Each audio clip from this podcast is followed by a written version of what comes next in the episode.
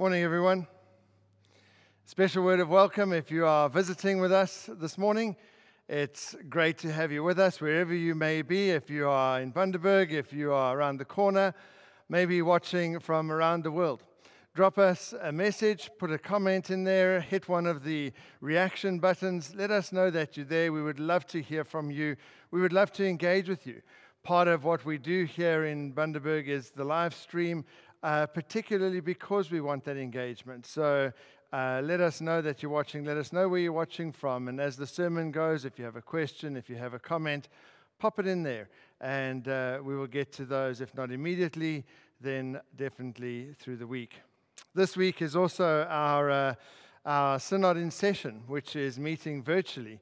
Uh, since um, Friday and Saturday, we've spent a lot of time in front of the computer and uh, running the, um, being part of the virtual synod. So that's been quite a new experience. But if there are synod delegates who are watching this live stream, welcome to you. As, again, as I said, drop your name in the comments box, excuse me, and let us know. Then I would like to, sorry, just give a, a quick shout out to my dad who uh, celebrates 50 years of ordination, ordained ministry this past weekend. That's an incredible milestone.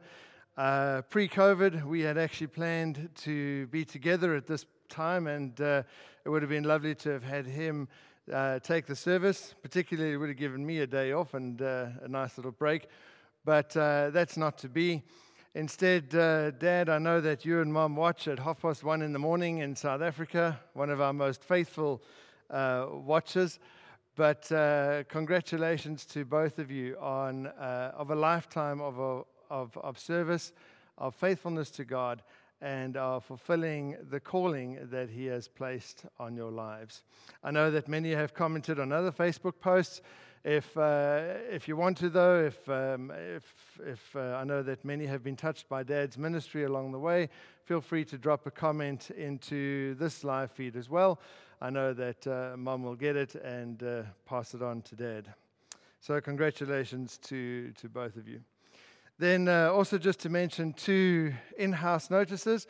The, uh, Common Grounds is meeting again. Common Grounds is our, our breakfast meeting. The breakfast meeting, uh, breakfast part of it is meeting again, not the afternoon yet.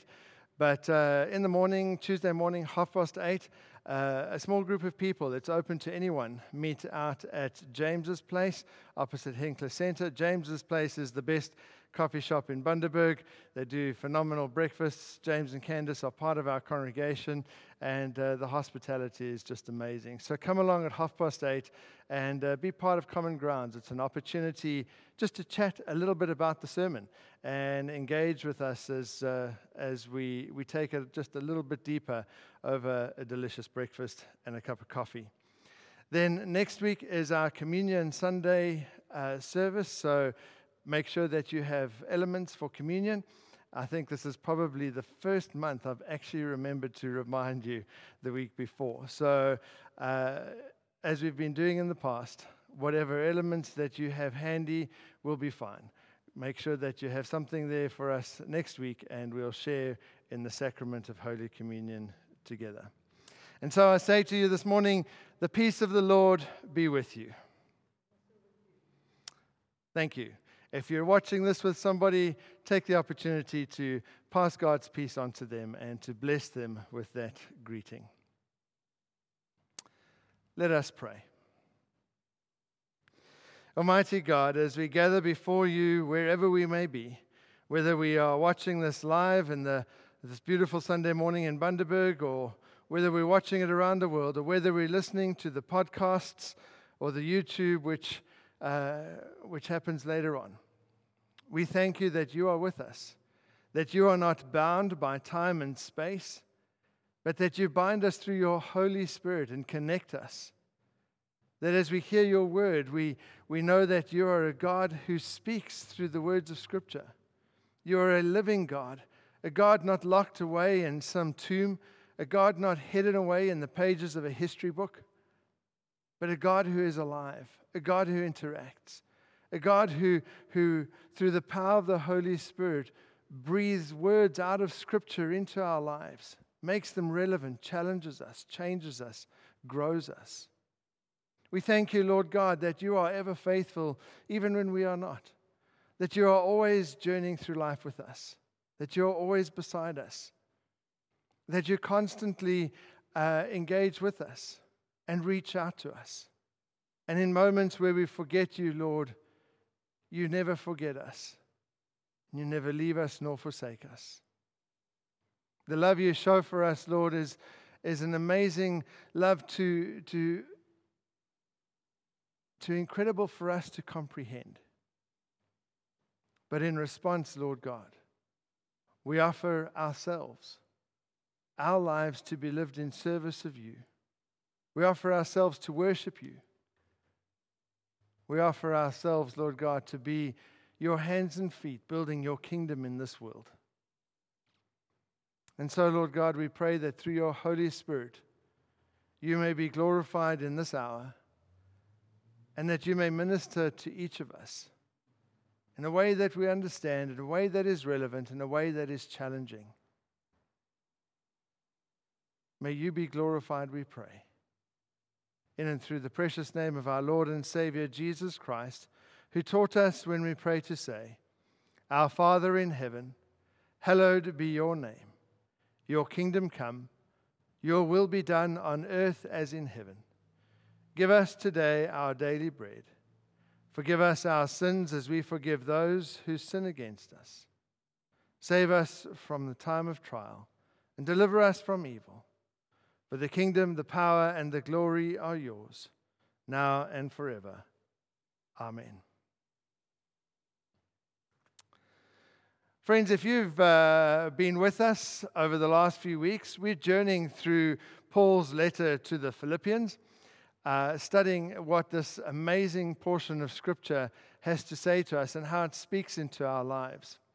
And uh, today is the third sermon in that series, and we're reading from chapter 2, verses 1 to 11. Philippians chapter 2, verses 1 to 11. Therefore, if you have any encouragement from being united with Christ, if any comfort from his love, if any common sharing of the Spirit, if any tenderness and compassion, then make my joy complete by being like minded, having the same love, being one in spirit and of one mind. Do nothing out of selfish ambition or vain conceit. Rather, in humility, value others above yourselves, not looking to your own interests, but each of you should look to the interests of others. In your relationships with one another, have the same mindset as Christ Jesus, who, being in very nature God, did not consider equality with God something to be grasped or used to his own advantage. Rather, he made himself nothing by taking the very nature of a servant, being made in human likeness, and being found in appearance as a man. He humbled himself by becoming obedient to death even death on the cross. Therefore, God exalted him to the highest place and gave him the name that is above every name, that at the name of Jesus every knee should bow in heaven and on earth and under the earth, and every tongue acknowledge that Jesus Christ is Lord to the glory of God the Father. So far in his word today. This is the word of the Lord. Thanks be to God. Part of our worship each Sunday is to dedicate the gifts and offerings that have been deposited through direct deposits into the church bank account, as well as those that have been brought into the church office. We thank you for your faithfulness uh, in this, for your continuing to, to honor God and to worship Him through your gifts and offerings. And just to make the invitation to you, if you would like to be part of that, uh, direct deposit system. Our bank details are on our website, they're on our Facebook page, they're in the comments of the sermon. Uh, you can find those, and, uh, and if that is a way in which you want to give and to support the work of this church, then you're welcome to do that. Thank you also to those who keep bringing their gifts into the office. That also uh, is an opportunity or a, an option for you. You're welcome to drop off your gifts and offerings there each week. We take a moment and we dedicate those offerings to God and we bring to Him our prayers of intercession. Let us pray. Lord God, to give these gifts of money to you is an incredible privilege. Nowhere else would we be permitted to give kings or queens gifts. They would be subject to all sorts of scrutiny. We just don't have the right or privilege. But yet, Lord, we have the opportunity today and, and every day to give of ourselves, to give you gifts, to physically bring before you these offerings. And so, Lord, it is with glad and joyful hearts that we give to you these gifts as an offering of our worship, as a token of our love, as a, as a sign of our thanksgiving. And we pray that you would take them and use them and bless them in order that they may, con- they may be a blessing in this community, that they may continue the work of this church, that they may be used to bring the name of Jesus in all places in Bundaberg.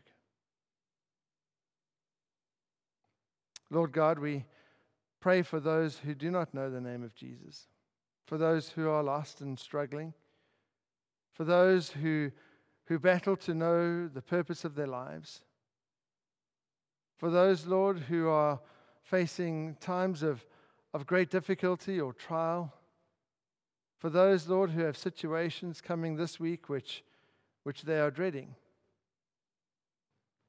We pray for those, Lord, who are struggling through relationship issues. Those, Lord, who have financial issues. Those, Lord, who have lost loved ones due to COVID or some other disease, illness. Those who are, are missing people who they dearly love. We pray for those, Lord God, who suffer from mental stresses and, and illnesses, for those who struggle with anxiety and depression and bipolar and all of those things. We pray, Lord God, for those who are undergoing treatment for terminal illnesses. We pray, Lord God, for those things that perhaps are known only to you and to us for those things that concern us and worry us. For those things, Lord God, which, which we really just need to commit to you. You know what they are. This morning, help us to leave them in your hands. And now, Lord God, we pray that the words of my mouth and the meditation of our hearts would be acceptable and pleasing in your sight. We pray, Lord God, that through the power of your Holy Spirit, you would take whatever is said and allow our ears to hear the message that is relevant for us, that lets us know you are speaking to us. May it be your voice we hear. May it be your words that are spoken. In the precious name of Jesus, we pray these things. Amen.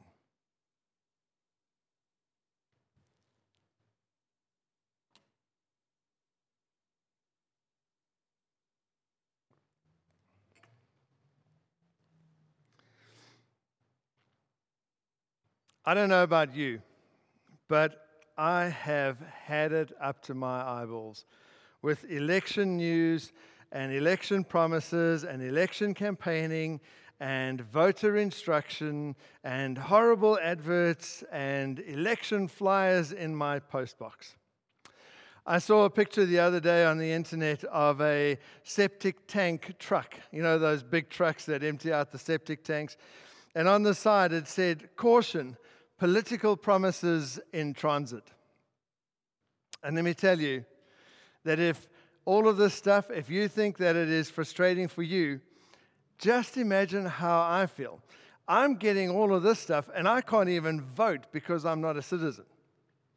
So, when the news bulletin finally finishes with our local election news, and you think that they are finally moving on to, to something else of interest, they say, and now in election news from the United States. Ah, enough already. For those who don't live in Queensland, to give you a bit of context, at this particular point in time, Queensland is just about to hold its state elections, where local members and the Premier uh, for the state are being chosen. At the same time, I hardly have to tell you this because it's the same for everyone in the world. The United States is nearing the end of their presidential elections. And in the United States, both major candidates campaign heavily as being the candidate with Christian values, saying that they will be the one that lives out the values of Christ, that puts those values into the way that they govern. In Queensland, I think this is far less of a campaign focus from candidates. But I have received quite a bit of correspondence or flyers from different Christian organizations in Australia, in Queensland, telling me which party has the most Christian values. And if I'm a true Christian, then really this is the party I should be voting for. They don't say it, but you can see the angle from a mile away. And the funny thing is that I've had different Christian organizations saying that different parties are the most Christian depending on which Christian uh, values that particular organization chooses to highlight. Now, as I said, it's a bit of a waste of paper in my case because we're not citizens, we're not allowed to vote. So, just for the record, I'm not picking any sides. But what I did notice that in all of these things, and in the case of the candidates in the United States, the list of Christian values is highly subjective. And the, the values that get picked out are values that suit a particular political outlook. And often, if, if not almost inevitably, ignores values that I think Jesus would say are the most important. One only has to look at our Philippians reading today to notice that in politics, today there is almost a complete absence of what Paul says are the major attributes and characteristics of Jesus. Listen to what Paul writes Do nothing out of selfish ambition or vain conceit.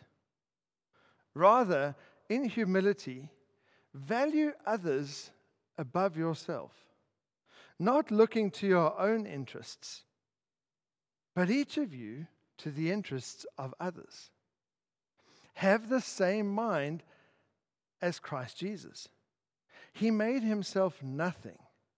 By taking the very nature of a servant, he humbled himself by becoming obedient, obedient to death, even death on the cross. Now, this isn't a political talk, nor do I believe in preaching politics from the pulpit. I mention the political context of Queensland and the United States simply because they are dominating the news and are, in fact, a perfect illustration of the way in which humanity is capable of selecting Christian values that we like and looking the other way when it comes to values that we don't particularly like or values that make us uncomfortable, or values that may cost us something. This is not something new. It's not something unique to party politics. It is human nature. We're all tempted to take as the most important thing those Christ values that suit us, that we find easy to do. And we can often ignore or look away from the Christian values that are uncomfortable and difficult and costly to live by. It is because of this aspect of human nature that Paul's letter to the Philippians is a letter of instruction. Over the last few weeks, as I said, we've journeyed through Philippians. We've seen that it's a letter of encouragement. We've seen that it's a letter of purpose. And today, we see that it's a letter of instruction. It's a letter that says that if this is what you have experienced from Jesus Christ, if you've experienced encouragement, if you've experienced joy, if you have experienced purpose, if you've experienced love and hope and tenderness and compassion and comfort from knowing Christ, then you need to live in the same way that Jesus did. If you want to be faithful, says Paul, then the values of Jesus are your goal. The life of Christ and nothing less is what you should be working towards. John phrased it slightly differently uh, when he said, Whoever claims to live in him must walk as Jesus did. You see, as beautiful as the Philippian church was, Paul knew that human nature exists in every human heart and that the potential to squeeze Jesus into a certain mold that we like or to box him in uh, into a box that, that we're comfortable with, to see him, to see in him only the values that, that suit us. Paul knows that this is human nature.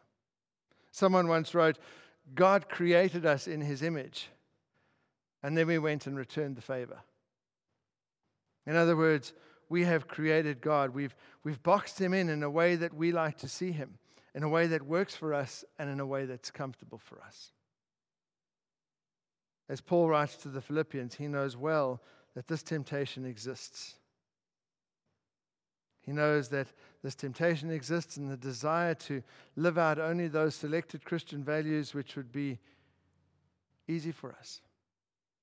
And he knows too that in doing that, the consequences would be devastating for the young church in Philippi.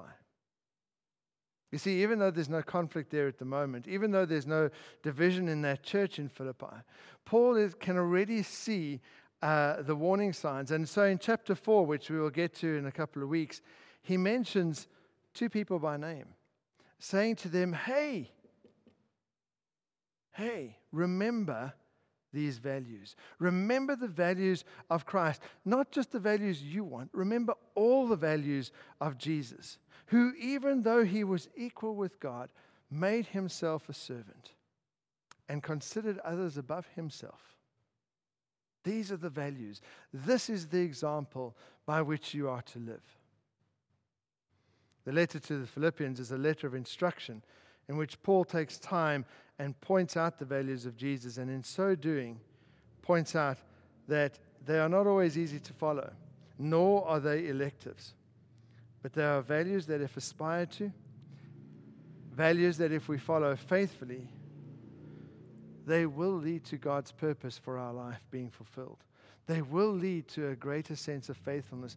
They will lead to a, a satisfying, fulfilling Christian life that will bring glory to God, that will be a life that builds his kingdom. I found a story from Tony Campolo who, who, who tells about the moment he realized that the nature of humanity is to, is to pick and choose the values by which it wants to live. He writes, While teaching at the University of Pennsylvania, I became good friends with a young Jewish student who eventually made a commitment to Christ.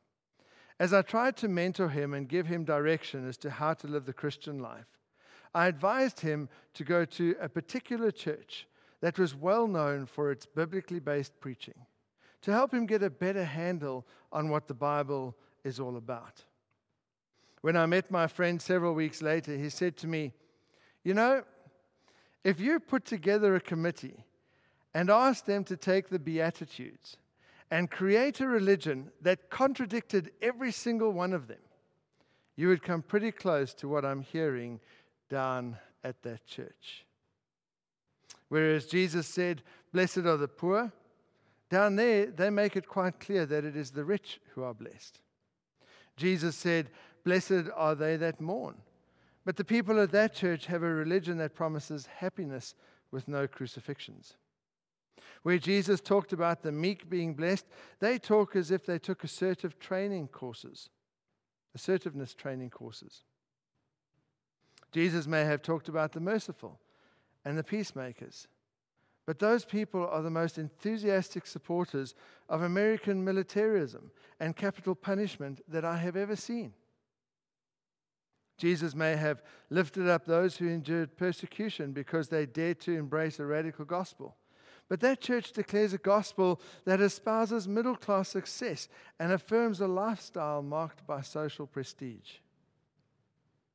Tony says, As I listened to my friends' accusing words about the church, I realized that it could just as well be aimed at me. Since that conversation, I've spent a lot of time reflecting on whether or not my lifestyle is really Christian. Soren Kierkegaard once said, If you mean by Christian what the Sermon on the Mount says about being a Christian, then in any given time in history, there might be four or five such persons who would have the right to call themselves Christians. Now, that may, that may hurt. That may be a little bit tough to hear. But looking at Paul's description of Jesus, it is easy to see where Kierkegaard or Campolo actually get that assumption from. I've spoken over the last couple of weeks about how beautiful Paul's letter to the Philippians is, with its wonderful verses that often get printed on bookmarks and coffee mugs. But it's not just a few beautiful verses, it's a very challenging book, too. And today we hear Paul challenging us right to the core as to say, how are you really doing in terms of living out Christian values? Not just the ones you like, the Christian values that Christ lived. How are you really doing in living out a Christ centered life? So, what does that look like for us? Well, for the Philippians, it could quite, uh, it would definitely have meant quite literally that it would cost them their life. After all, they were Romans living in a Roman colony. Paul had been jailed and arrested, and, and uh, as far as the Romans were concerned, this uh, Christianity business uh, was an uprising, it was a problem that needed to be dealt with. And so there was great persecution for early Christians in the years that followed. But fortunately, this is not the case for us. Instead of physical persecution, though, the costliness for us comes in when we are willing to value others above ourselves. When we are willing to sacrifice what may be a priority for us in order that someone else may benefit. This is the first instruction from Paul on what it means to be like Christ. Humility in the likeness of Christ. This is what he writes. Therefore, if you have any encouragement from being united with Christ, if any comfort from his love, if any common sharing in the Spirit, if any tenderness and compassion, then make my joy complete by being like minded, having the same love, being one in spirit and of one mind. Do nothing out of selfish ambition or vain conceit. Rather, in humility, value others above yourselves, not looking to your own interests, but each of you looking to the interests of others. It's important to understand what this means. When Paul says, value others above yourselves, or as some versions have it, con- consider others better than yourself, what he's saying is that this is the action that takes away the tendency we have for self centeredness or selfishness. He doesn't mean that we walk around in a state of depression because we're continually talking ourselves down. Oh, you're not valuable, you're not worthy. It's not that that he's saying when he says, consider others better than yourself or, or value others above yourselves. That's not what it means.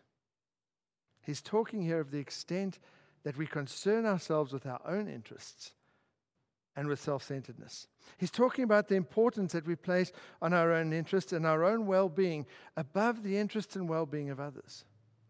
It's about when we put our desires, our wants, our needs uh, above others that, that that becomes a value that is contrary to the life and example and the character of Jesus.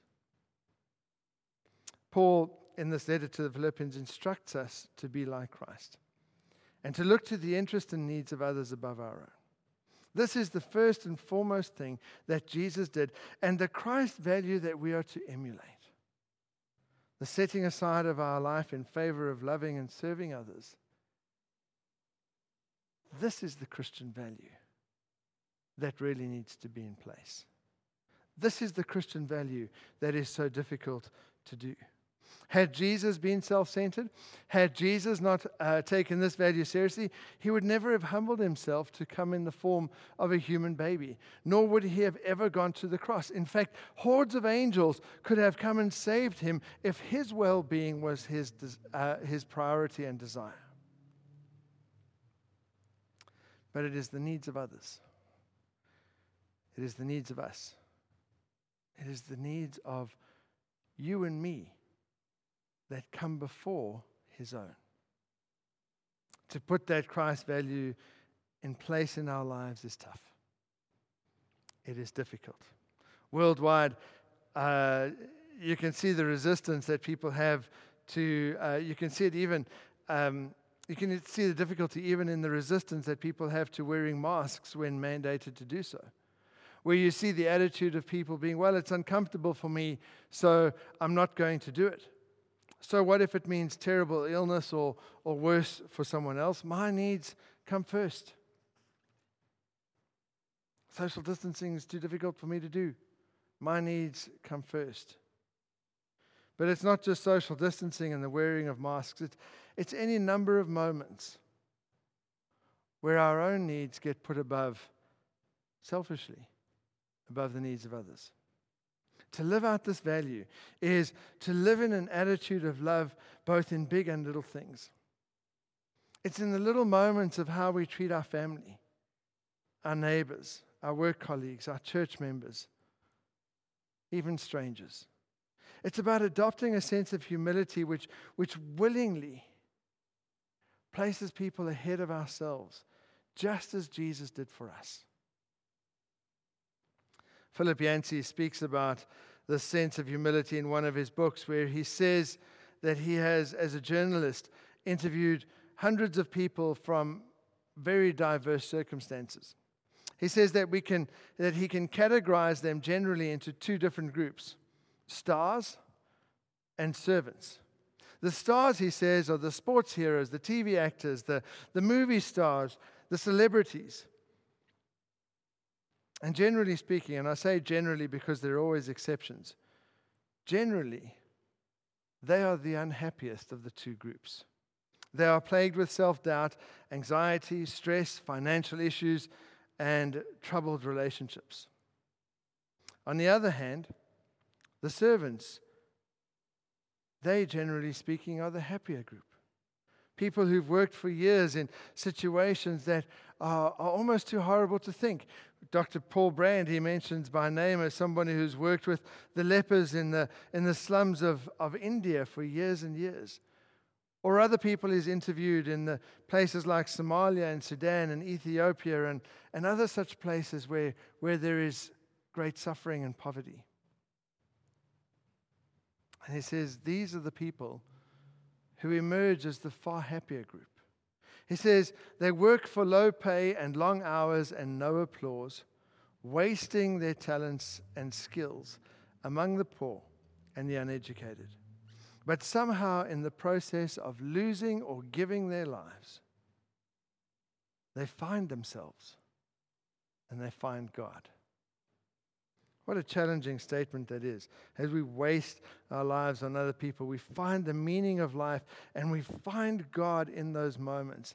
That echoes the very words of Jesus himself that whoever tries to hold on to their life will lose it, but whoever loses their life for me will find it. Humility in the likeness of Christ. This is Paul's instruction for us. This is Paul's instruction to the Philippians on Christ like values that need to be lived out. Everything else stems from that one point servanthood, love, kindness, the fruits of the Spirit. They all begin with the willingness to live in the humility of Jesus Christ and the willingness to give of ourselves.